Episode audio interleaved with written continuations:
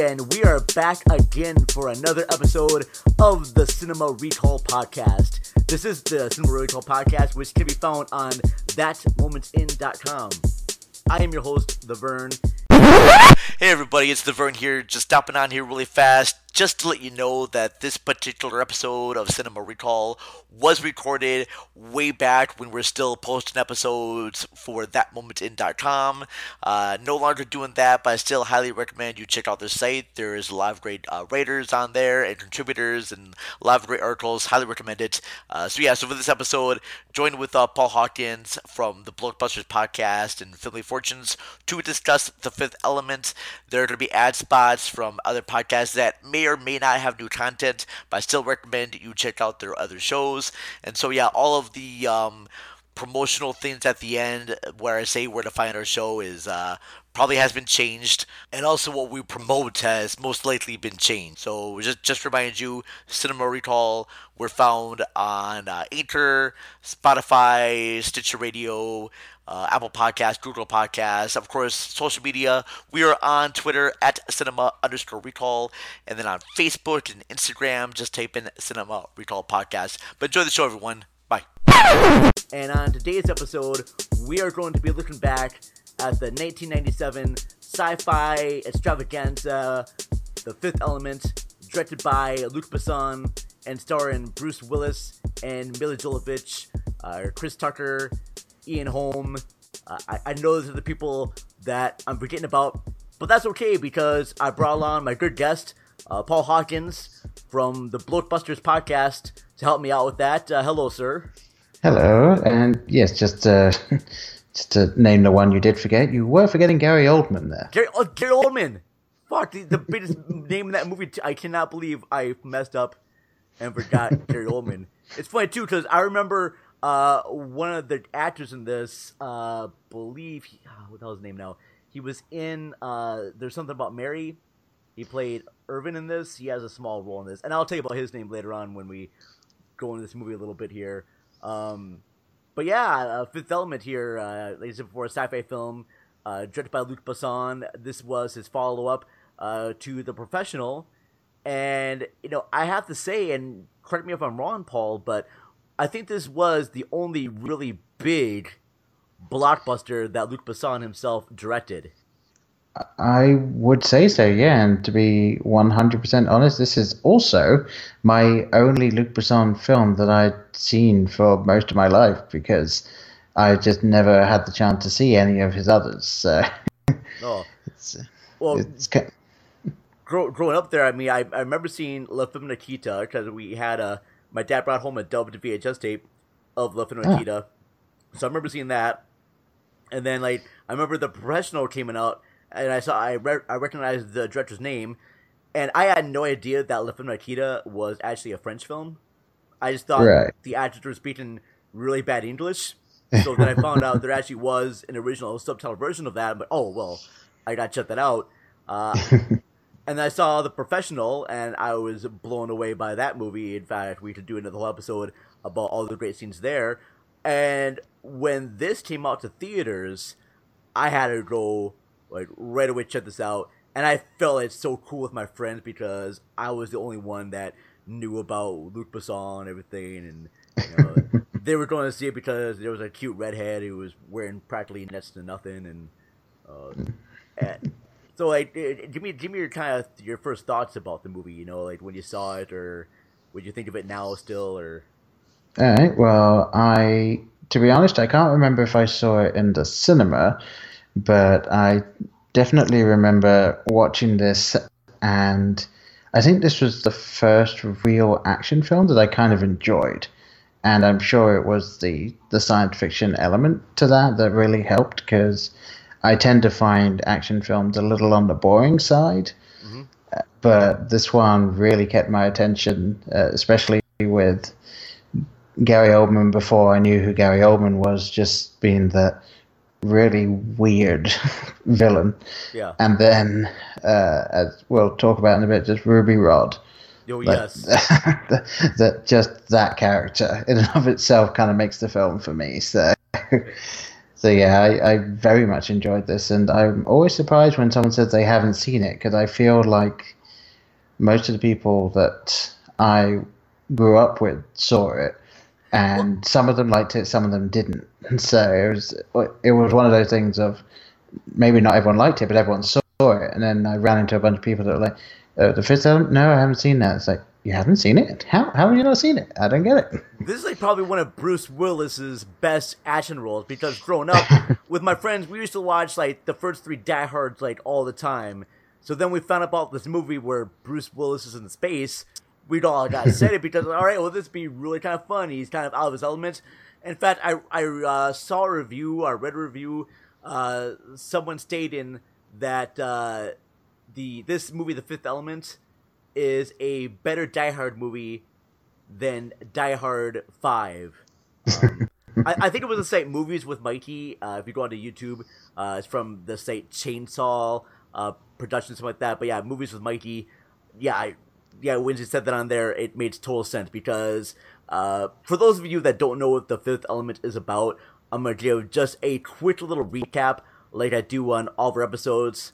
All right, so Bruce Willis is the cab driver named Korben Dallas, and he's kind of down on his luck.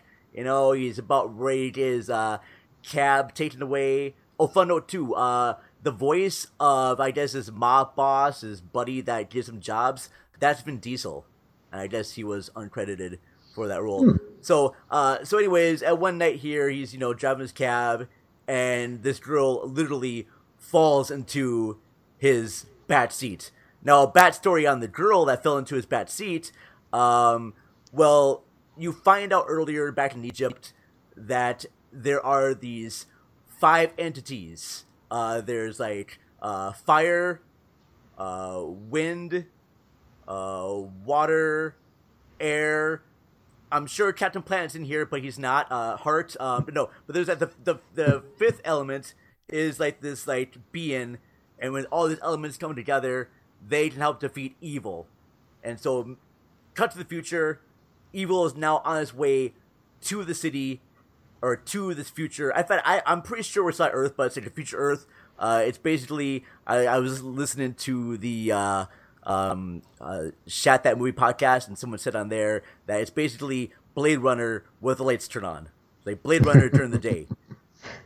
And I, I, I have to agree with that right there. Uh, but anyways, uh, they have to basically bring there's like the ship of all these aliens and they have to bring uh, her down but then they get attacked by some other aliens and she they the ship gets destroyed but for some reason they found a glove with her dna in there and the scientist was able to use their scientific mojo, mojo jojo to bring her back and she gets confused about where she is because she's in prison and therefore she jumps into uh, Bruce Cal- Bruce Willis's cab and he bas- they basically try to find out more about who she is, and she tries to find out who she is, and they find out that you know she's this big savior, and they have to try to retrieve these other stones, and the only scenes we're going to be talking about this flick here is mainly the scenes of like Ruby Rhod's uh, introduction to this, and the big diva opera singer dance,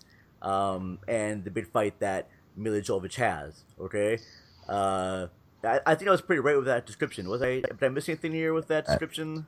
No, uh, the two things I was going to say was I enjoyed the Powerpuff Girls reference you managed to throw in there, and uh, and well, I was, also, I was, doing, I was doing Captain Planet. Well, I mean, you did Captain Planet, but then you also said the Mojo Jojo. Which is, uh, and then also the uh, as much as I like the film, I'm perfectly willing to point out when it's kind of uh, what the hell, and uh, yeah, the whole thing of they managed to make Leeloo, who turned out to be the Fifth Element, from the hand of someone who was driving the ship that exploded. Um, yeah, not 100 percent sure how they did that, but anyway, I, it, it I, I have some questions too about where was that hand been? All right, I don't know. there are things yeah. going on there. Uh, here's the weird thing too about this film too, because uh, well, no, I, I, gotta say that I'm, I'm jumping ahead of myself here. I apologize. Um, well, let's do this like we always do. Uh, we're gonna take a quick little break right now. We're gonna play some ads from some other great podcast shows, and we'll be back on Cinema Recall to talk about the few key scenes from The Fifth Element. We'll return after these messages. Warning the following promo contains strong language and 90s movies some may find offensive. Listener discretion is advised. Do you remember the films of the 90s? The cinematic classics that changed movie history forever. The films that created treasured memories to last a lifetime. Who in the right mind is this fucking film aimed at? The Video Negative podcast remembers things differently. Fucking dire! My god. Absolute idiot. Ah, they couldn't even get the fucking colours right! Fucking atrocious. We're a film review podcast that looks at the worst cinematic atrocities of the 90s. Just end it, just end it. It's just woeful. There's no clear. Ah! This doesn't even have the pretense of wanting to be a good movie. From the biggest blockbusters to the smallest indie flicks, it's all shit and it's all game. Is this isn't preteen crap. Criminally poor. Fucking awful. Film is a Panic at the Disco music video on loop. Video Negative Podcast, the film review show that criticises the chronic, disses the dismal, and puts the pathetic out to pasture. I am not wasting any more of my oxygen on this film. Check us out on SoundCloud, Stitcher Radio, and iTunes, and hit us up on Twitter at Video Negative.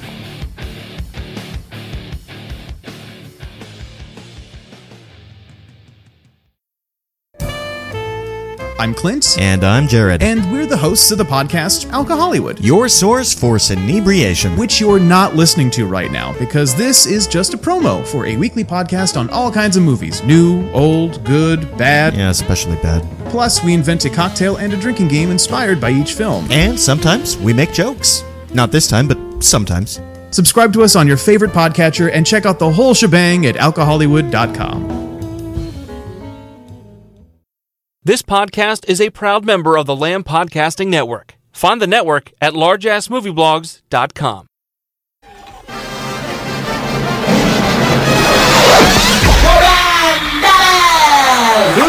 The one and only winner of the Contest.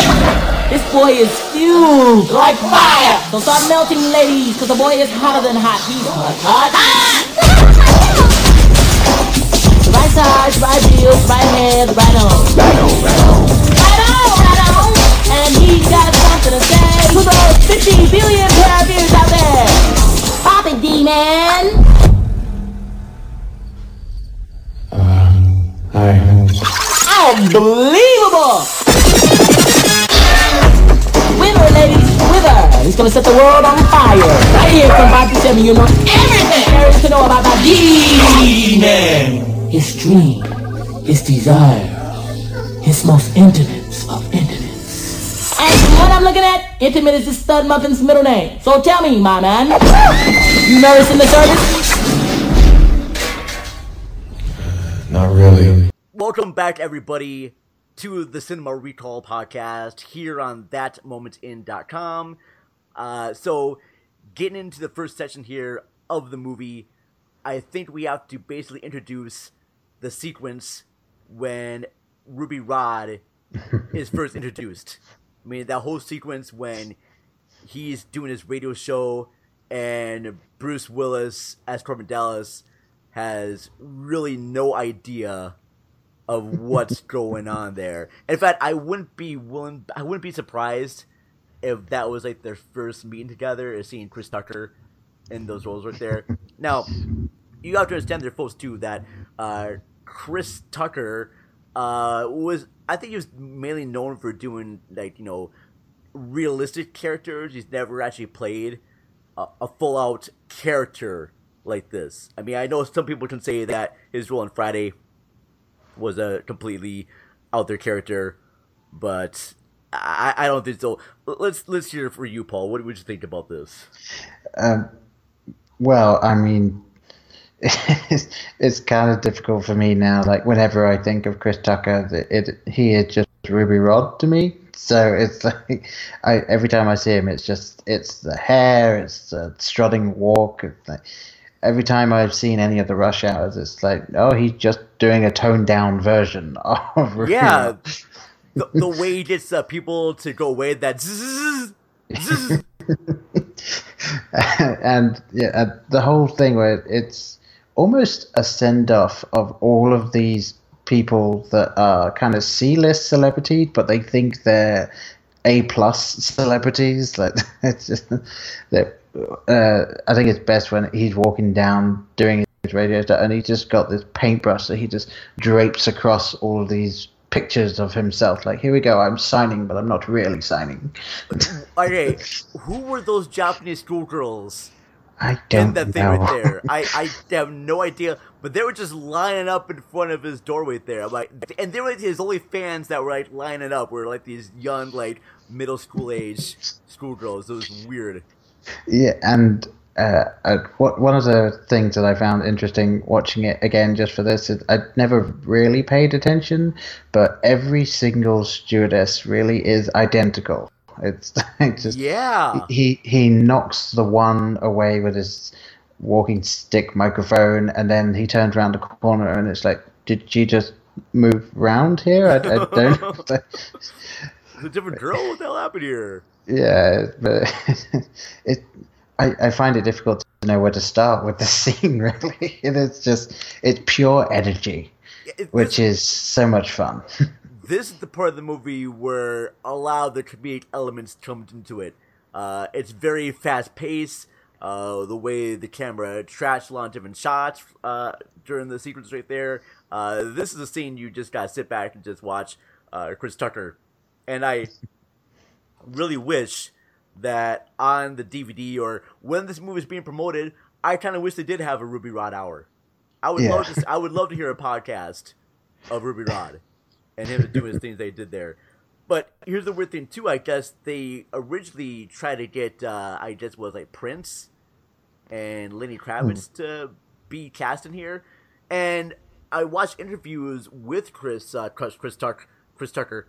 I think I almost called him Chris Rock, and I apologize. So Chris Tucker even said uh, that he was trying to do impersonations of both Prince and Michael Jackson, and it's one of those instances. It's it's one of those examples where the impression of someone else is a lot better than the actual actor Yeah. playing that. because I I guarantee you, Prince would not be as you know out there and flamboyant as Chris Tucker is because Chris Tucker is doing you know what he thinks you know Prince was all about. You know Prince is all about being flamboyant, but he still gets the ladies and whatnot there. So Yeah. Well, you know, if Prince had agreed to do it, he probably would have played it serious, exactly, yeah. and that that would not have worked. no, not all there. Uh, but I, I really kind of like the whole fact when, you know, because Chris Tucker's like, you know, his mouth moves at a mile a minute. And Yeah. whenever he tries to get uh, Bruce Willis as Korben Dallas to talk, uh, Bruce Willis only has just one line. yeah. Uh, yeah, I think my my favorite bit is the second time he tried to do it again, where he just he knocks the stewardess out of the corridor with the stick, just goes straight up to his mouth, and just like, "What do you think? We're gonna learn it?" And he just goes, uh, "Not really." Are you nervous in the service? Yeah, the- it's so brilliantly points out like this is the exact opposite of Korben Dallas. John McClane, all right. It's basically John McClane, all right. The Yeah. whole podcast. oh, I should be calling him John McClane instead. yeah. But Well, I, I I think we can say right here and now that it is definitely his descendant that is, is Korben Dallas. So I do want to do one more thing about the scene here. All right, so he goes to that one lady, uh, and I guess well, one of the stewardess is like he starts saying, and I could not even pick up on all things, but he's talking very soft with her. He's like, "Your man, my man." Me man, uh, he starts like, "I would like you to with the, as with the, yeah, blah, blah." I'm like, I have no idea what's working right there, but I serious, I might try and watch this movie again with the subtitles because I'm Yeah. gonna learn those lines. Start licking this dance to the girlies, cause this guy's gonna have you riding home to mama. Right here from 5 to 7, I'll be your voice, you know. And I'll be hot on the trail, the sexiest man in the year. D-Man, your man.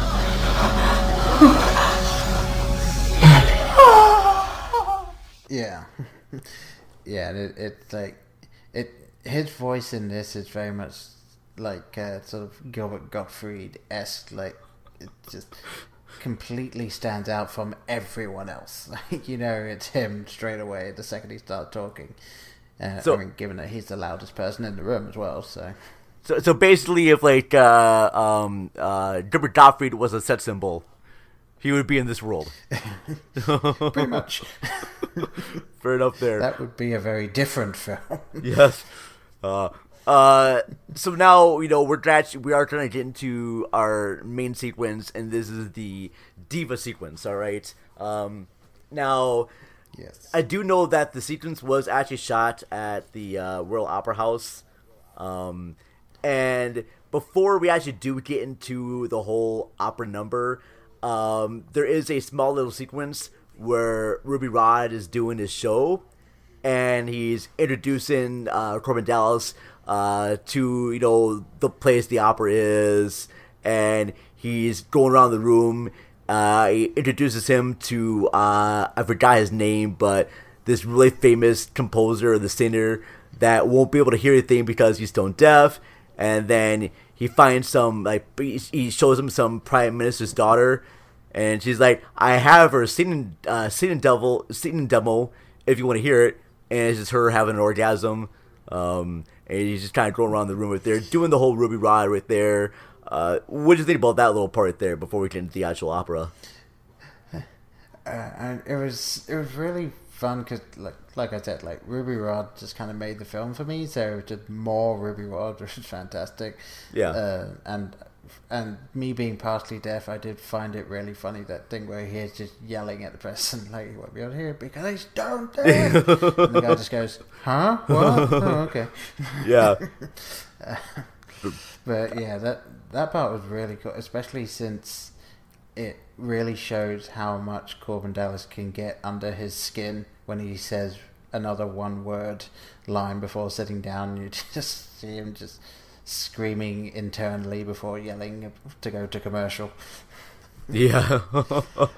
uh, and then uh, then we have the sequence where the curtains open and uh, the diva shows up there, and this diva's full blue, got the big old blue dreadlocks, you know, wonderful dress right there, uh, and she goes into this beautiful opera.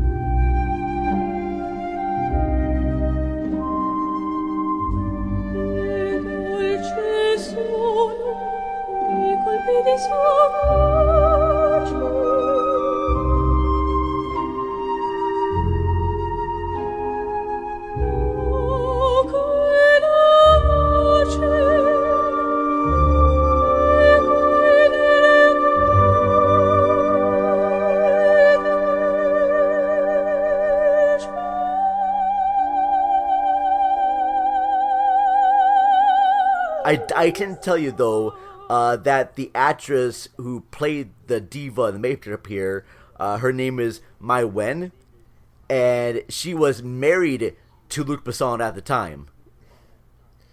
And then, yeah. and then during shooting, uh, Luc Besson and Milla Jovovich uh, started having a side action going on, and then they got married right after the shoot of this movie.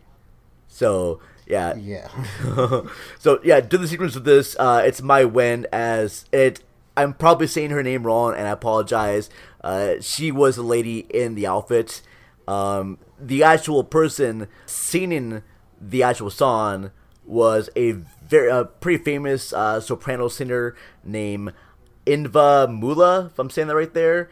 Uh, and even though Probably well, even though like Maïwenn, like her voice was dubbed during the actual production of you know the Fifth Element, she actually did sing the songs, and she practiced you know over several weeks just to get all the right pitch and enunciations of those words there.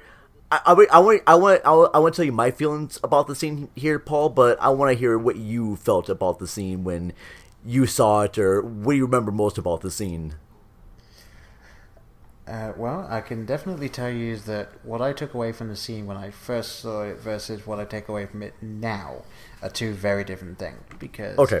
when I first saw it, I was younger, and I was more focusing on the fight scene, and it, I just thought it was kind of cool that they had a fight scene that was going on during the the latter half of this opera, where it starts to get more rocky and techno, and kind of uh, a, a little out there. And I always thought, oh, that's really cool. That that's what I remembered from it most. And of course, the uh, the, the really different fighting Mhm. uh, than anything I'd seen before. Whereas now, having been to study film studies at university and just being a lover of film, I now fully understand just how well made this scene was. Like, just how they clearly choreographed the fight around the song. And it's just so well done where they do keep cutting back and forth at pretty much just the right time. I think it's almost a masterclass in editing. Oh, it is very much. This little thing. Uh, so yeah, like I, uh, when you got a hold of me to say, "Hey, we're good, like doing the fifth element. What scene do you want to do?" I pretty much like didn't have any other scene that popped into my head other than this one until I remembered Ruby Rhod. But Yeah. like, yeah, this this scene is the one we need to Well, talk about. So. I definitely want to get more into the actual fight sequence, but I want to start with that one opera sequence because this is the moment. No matter how many times I've seen this with my friends or whatnot, there because during the movie, you know, we all can be talking with each other and kind of laughing. You know, we watch this movie many times, but no matter how many times we watch it, when uh, the diva starts singing, the whole room becomes quiet. Uh, It's like automatic.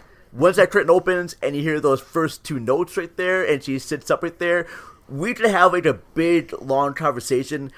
Everyone in the room shuts their mouth when she sings the first few bars, and we have to just be quiet and just watch it. And when I saw this when I was younger, I, I I knew nothing about opera at all. I think I've seen my mom watched a few times, but we were never big like opera lovers, so I knew something of the genre, but it's not something I just stayed and watched. But when she steps out and you hear those few notes right there, I was like, all right, I'm shutting up and I am just in awe. and here's the cool thing, too that reaction that Bruce Willis has on his face, that was the actual natural reaction because they kept uh, Maïwenn enclosed. No one actually got a chance to see her in makeup before the scene shot. So when the curtains open and she steps out on stage for those audience shots and you see Bruce Willis, that is his actual like real reaction to seeing that that character. Yeah, and it, there's not a lot of films that are able to really do that mm-hmm. anymore. I I feel because it's always best to have the somewhat natural reaction because know, no matter how good an actor someone is, when you just have that natural feel to it, you can you know ninety nine percent of the time you can tell. So it's, it's such a well done scene all around there. I would feel by Besson. Like he seemed to know his stuff. Yeah, he's uh he's, he's he's kind of a prick when it comes to cheating on people there. But hey, he's a wonderful filmmaker, so I'm not I'm not gonna give him shit about that, right? Uh, but, Yeah. but but hey, but whatever words to make a great film, I'm all for it, buddy. All right, but I I I do like the fact that it is kind of intercut because during the fight sequence is intercut with this because during the sequence, I don't know who the names of the bad guy aliens, the shapeshifter alien dudes are. Uh, isn't it like The um, Morg, like the Morg was Ma- Mangalos or something like that. Yeah, uh, but they tried to infiltrate her because they want to get the stones back, and she just starts kicking all sorts of ass. And you're right, it is a masterclass in editing because you have the diva. She was doing this big opera number, and then she breaks off into like this pop techno mashup of opera and dance music and the way the diva moves on stage does a little dance it kind of matches up with you know Leeloo doing her ass kicking and everything.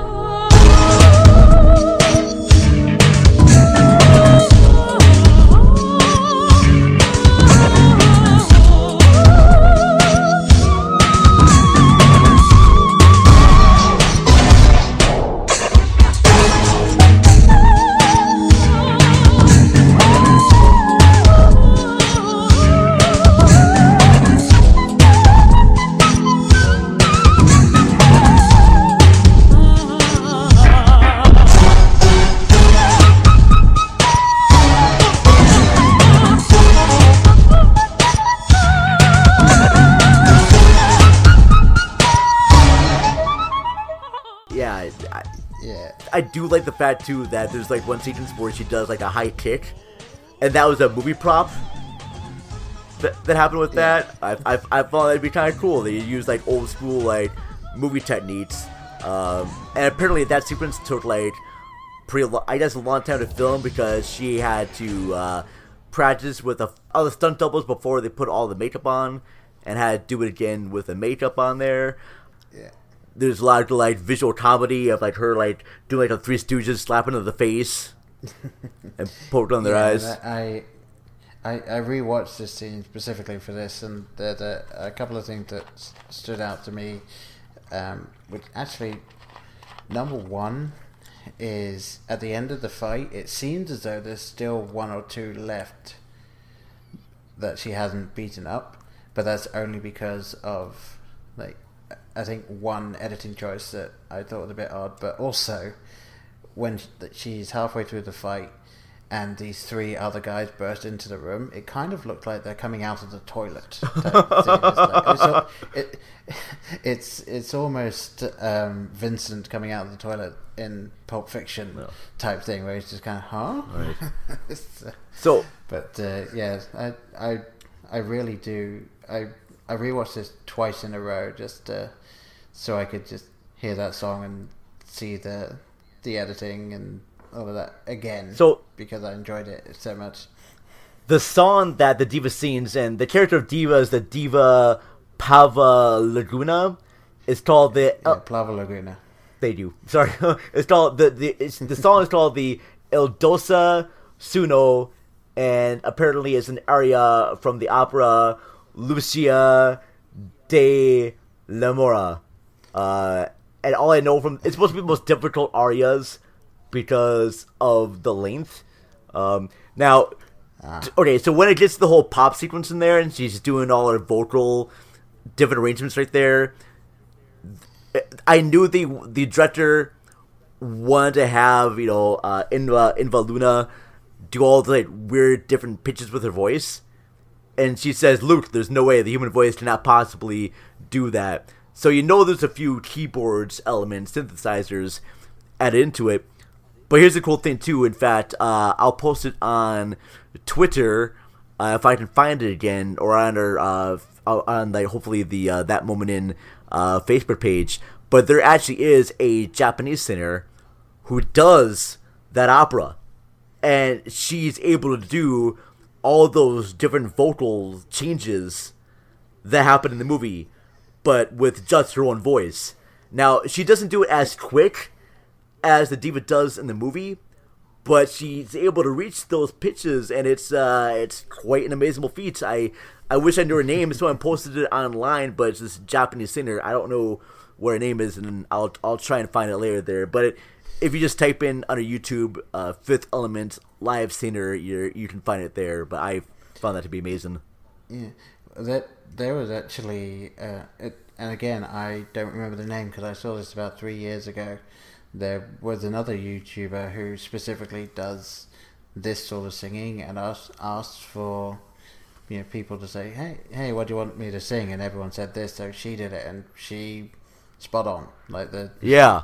she had nothing else in there. She was able to do all of it by herself, so it was really cool to see. Oh, yeah, and uh, ah, I think we talked about the opera there. Uh, talked about the fight sequence. I, I do know that Milla Jovovich was nominated for uh, an MTV Movie Award for Best Fight.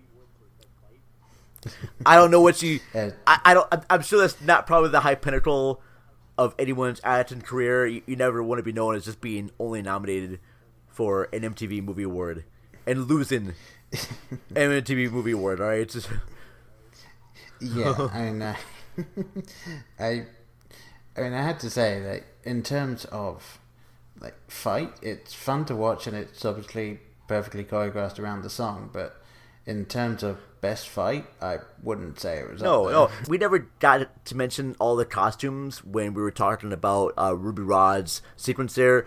Uh, but all the costumes were designed by uh, Paul Gaultier, or I think, oh, gosh, what was his name right there? Oh, Jean Paul Gaultier. Jean Paul Gaultier. Thank you very much, uh, Jean Paul Gaultier. and I remember him doing the costumes for uh, the City of Lost Children, and then I saw he also did the he also designed the Madonna cone bra, and uh, I, I knew he did the costumes for the costumes for this, and I found it funny. He's probably the only designer I recognized during an American Psycho. When uh, all right, well, well, basically, uh, Patrick Bateman is carrying out uh, uh, Jared Leto's body and puts into a trunk, and a guy passes by like, "Oh, is that a Jean Paul Gaultier beige?" And so that's the only connection I have between this and American Psycho is that one little sequence of his name there. Uh, but yeah, I, I, I, thought all of his uh, costumes were really good. In fact, I'm kind of surprised. I don't think this movie was ever uh, picked up for a best costume, which I kind of I'm I'm a little like a little bit surprised about. I thought I, I if it yeah, came you, out, you would think you would think that the costume design would definitely win. I did, I, I want to know what the winner was. Then, if it wasn't even well, well, one of your yeah, no, it was it was nominated for an Oscar, but only nominated for like best sound effects editing for the Oscars. Huh. Yeah, nothing for costumes. I thought, well, this would be right up their alley. But then again, the Oscars during the '90s, you know, this ha- this came out the same year as like uh, would have been like uh, would have been the Titanic and English Patient and Amistad. Uh, yeah, Yeah, but because Titanic was '97, wasn't but it? still, Well, yeah, you know, you know, Academy Um, people here, you know, they're gonna pick like big, elegant costumes. yeah, and it. I mean, I don't know. Now, now I, I genuinely just really want to know who, who won that year. So, because um, like I think of this is when you get into the issue of when it comes to costumes. Like, okay, are you looking for costumes that best submerge you into the the time period that it's set in, or are you looking for costumes that stand out?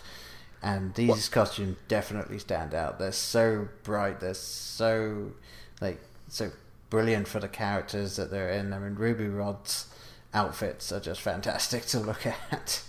Uh, and Plava Laguna looks fantastic. So I, no, yeah, I think this film was gypped in terms of honor Oscar At nominations. least, at least for you know the costumes right there. In fact, I'm just trying to find right now exactly uh, who is actually was for best costume. So basically, no, best costume went to the English Patients, and I was right. The other nominees, they were all period dramas. We got Hamlet.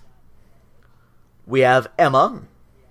We have The Portrait of a Lady, and Angels and Insects were the other nominees. But these are all, you know, 17th century type of period dramas. There really was no originality, and that's what I mean. During that time, uh, Academy voters would be a little put off by, you know, stuff like this. They would think it was too MTV style and you know too out there, too weird for you know Academy voters. So yeah, yeah, I suppose. Yeah. So yeah, uh, so right there. Uh, I I don't know really what to say about the sequence here.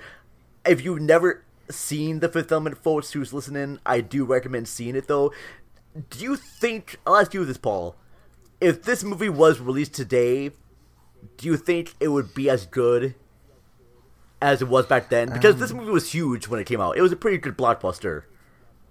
Yeah.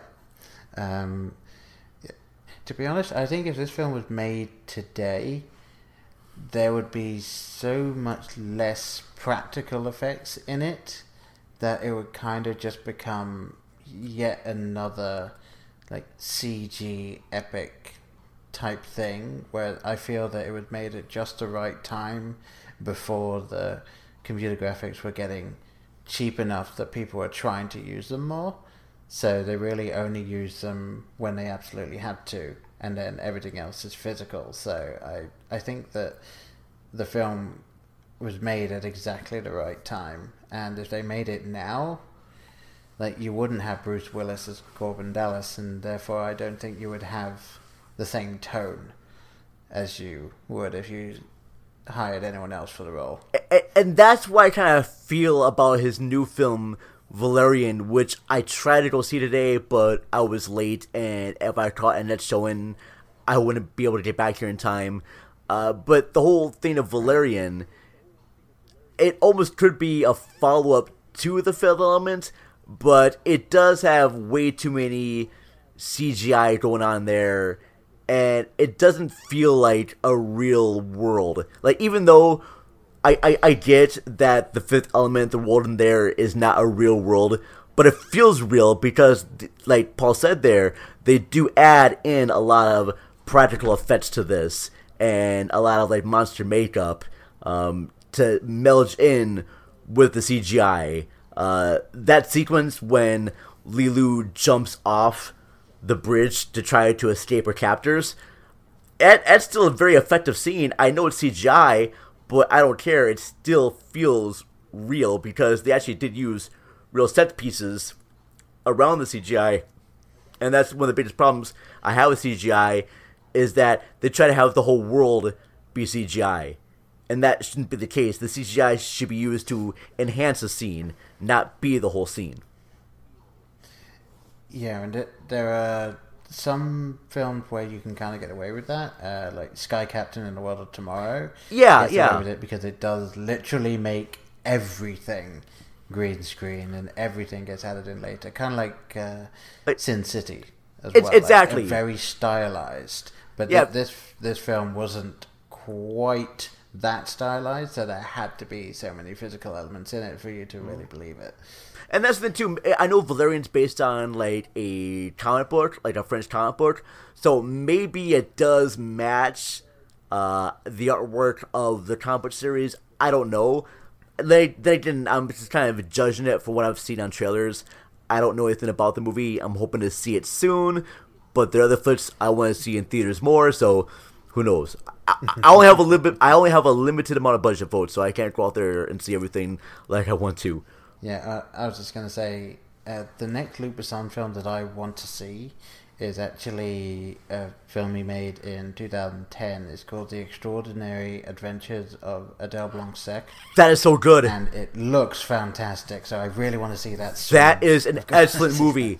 That is so. I, in fact, I was at a uh, a, a sci-fi comic book convention here in the Twin Cities, and they were playing it late at night at around like twelve thirty in the morning. I was like trying to wander around the rooms, and I see a screening for a movie from Luc Besson that has never been released, called The Adventures of Adele Blanc-Sec and I sat down, and it was a pretty good, decent size, you know, screen, you know, good, uh, forty inch TV, and I was just memorized by that. That is like that for me is like one of the best like Indiana Jones mummy style movie. If you enjoyed like the Indiana Jones trilogy and Brendan Fraser's Mummy, you will love this movie.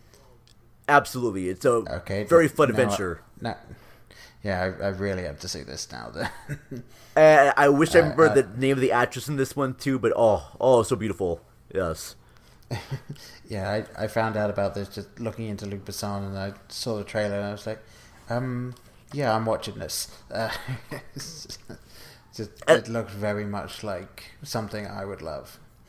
I, I, I wish the movie got a theatrical release because ah, it's weird. A lot of the movies that Luc Besson makes in his native country, they don't come here as often. Like Angel A is one of my other favorite movies of his, and I think it's just a beautiful black and white tale. It's a very short, like 90 minute uh, movie about a guy who's down his luck, uh, tries to commit suicide, and he gets involved with this angel, and she changes his life around.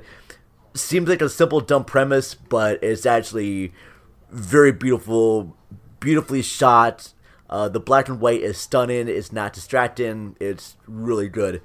Yeah, it, uh, it, Luc Besson always had like kind of a, a mixed bag of styles there, and yet he still produces and you know he writes for the Taken movies.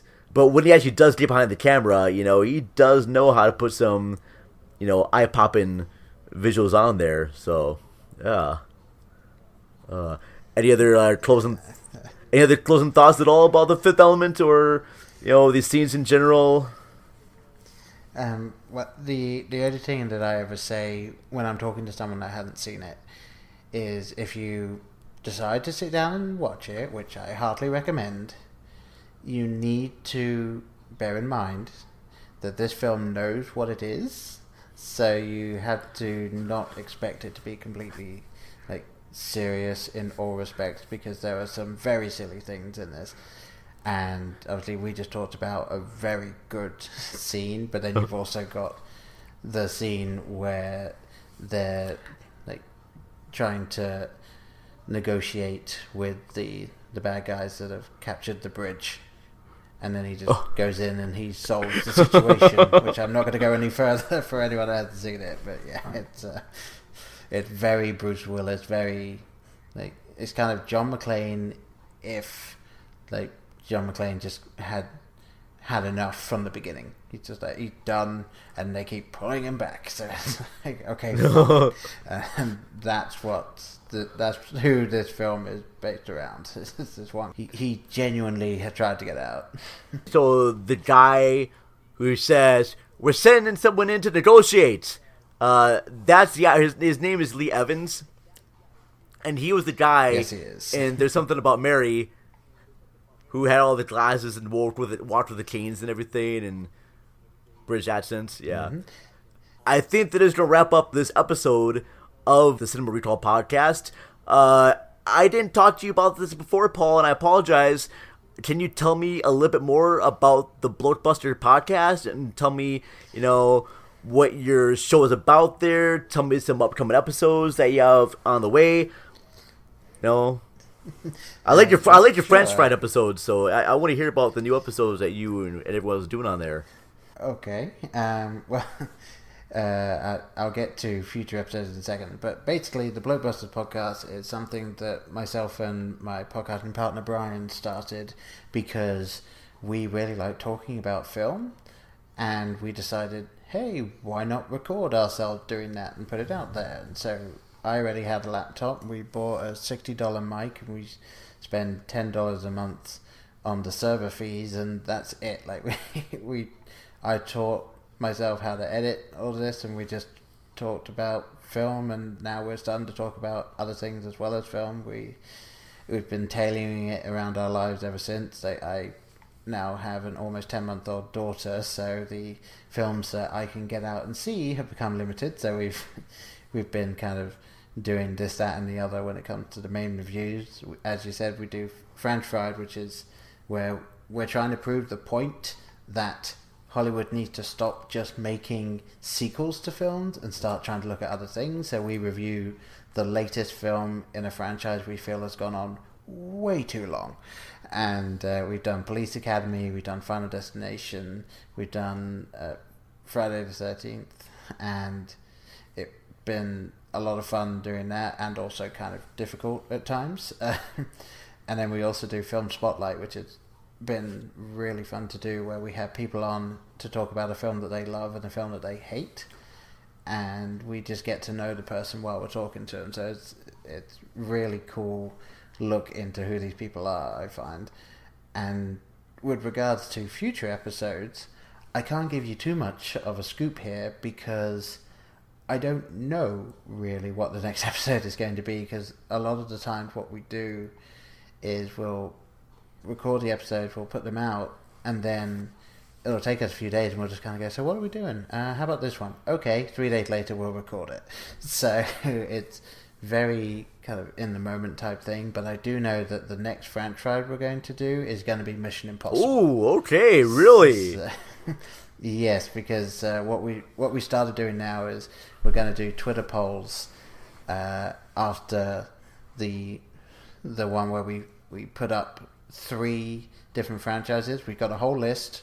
We're going to pick from that list three franchises, and then there's going to be a Twitter vote on it. The one that wins the vote is going to be the next one, and the one that's second place is going to be the one after that. So, Okay. we just did Final Destination. We're going to do Mission Impossible next, and then we'll pick three more from there. Well, I I'm very excited to see what the ones we're gonna talk about. What you're gonna talk about on there.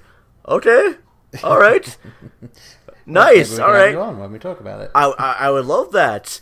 Um, yeah. Speaking about polls here, because we always do polls on the Cinema Recall podcast. Our next episodes, we are gonna play tribute to really great acting and directing talents that we lost this month. Uh, so yes, our poll is going to be on movies from George A. Romero and Martin Landau. And here are your five choices for movies that we're to do. We're to do, for George A. Romero, I got to do Night of the Living Dead, Dawn of the Dead, and Day of the Dead. And then for Martin Landau, I'm to do Crimes and Misdemeanors and Ed Wood. So those those I are your five. vote is for. Th- I- those are going to be your, your five choices. Is between uh, George A. Romero and Martin Landau. I thought about maybe I thought about maybe doing two separate episodes, but that would be just too much of a downer, you know. So Yeah. we'll definitely pay respect. Doesn't matter which one you choose. We'll definitely pay respects uh, to both of them. Um, also want to pay my respects uh, to the one of the singers from Linkin Park, uh, Chester Birmingham, Yeah, Chester who Bennington. I, what was that name? It's Chester Bennington. What is his name? Bennington. I'm gosh. I my deepest apologies. Uh, My deepest condolences go out to his fans, uh, his friends, his family.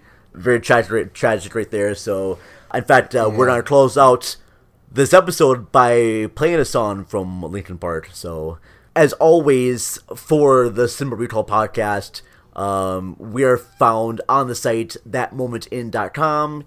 You can listen to our show on iTunes, on Stitcher Radio, on Podomatic, and I believe still on SoundCloud. While that site is still going on, I'm not quite sure how, how long that's going to be, uh, but you can find us on there. You can always find out everything that's going on of that moment in on Twitter at that moment in. Uh, we're also on Facebook. Just type in that moment in. As for me, the Vern, I am at Video Vanguard. Paul, do me a favor, man. Uh, can you tell me everywhere they can find the Blokebusters podcast? I know you say it's like bloatbusterswebs.com, um, but Yeah, it's uh, blokebusters.webs.com as you're going to the website because, hey, we don't have the money for a dot .com. And I know Okay. everyone said, oh, it's only $10 a year or whatever. It's like, we're on a serious budget here. This is how we're Okay. run this. Um, but yes, uh, our Twitter at blokebusters, facebook.com slash blokebusters. We're on Instagram at blokebusters, which I'm really trying to keep going. I, uh, I very late to the game in that respect. Uh, you can email us blokebusterpodcast at gmail.com if you want to have like a really long conversation with us. Uh, so far, nobody has done that, but feel free to be the first. I Uh, might do that. I'm going to tip the challenge. okay, there we go. You can be our first proper email. Okay. Um, and then, and then, if you want to follow me on Twitter for whatever reason, uh, you can find me at his and hurricane, which is H I S A N D H E R R I C A N E, and that's because my nickname is Hurricane, and it was myself and my wife's Twitter before she decided she hated Twitter. So it's now all mine. And and the only other thing I will say is please do go and visit our, our network website, which is podbros.com, because the fantastic guys. We've been a really happy member for a long time, and there's a bunch of great other shows there. So if you like us and what we do, and you want to see what else are in our network, please do stop by there and see what we have. All right, folks. I think it's time to wrap up things right now here. Uh, thank you all for listening, and go on to the site thatmomentin.com and just vote on what our next show will be about. Again, the choices are Night of the Living Dead, Dawn of the Dead, and Day of the Dead for George A. Romero. And for Martin Landau, the choices are Crimes and Misdemeanors and Ed Wood. All right, take care, everybody. When my time comes, forget the wrong